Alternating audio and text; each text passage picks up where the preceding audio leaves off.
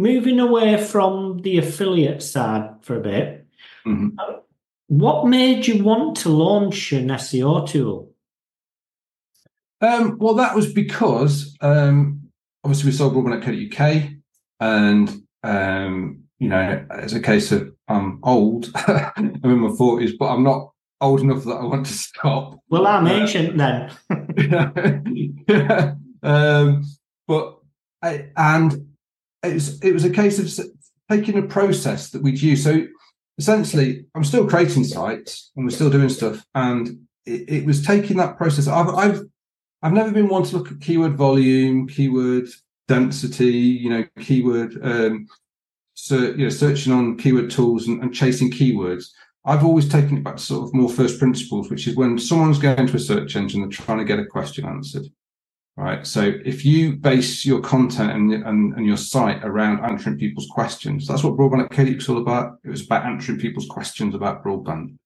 So you've got to write content to answer people's questions.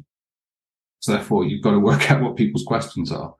And back in the day when we first started, we had to sort of work it out ourselves. And then gradually more and more sources online became available for finding those questions.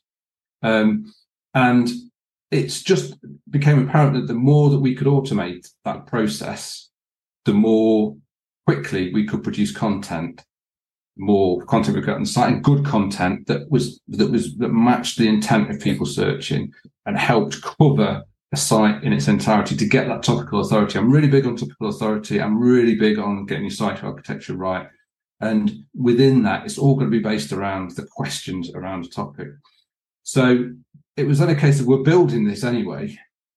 Let's build let's let's build a tool because there were there, there, were there was there was tools that were doing bits of it and parts of it and individual tools doing various bits, but there's nothing that was bringing together. And there's nothing that the bit we're working on now in terms of taking you've got your questions now take it into building your topical cluster so you can build your topical authority to sort of build into the complete process um so yeah it was just a case of well i've never never had a software as a service um but i could see a demand for it i could see more and more people asking me about questions like how do you do this how do we build a site like that how do we build topical authority what was your process when you built broadband at uk what was the process in your other sites it's like right well there's there's an opportunity here to build something to help more people than just me. So I can't I can only scale so far. I can only you know build so many sites. So it helps other people build more sites. So it helps yeah, just helps people get their process right and build better content, which builds a better internet at the end of the day.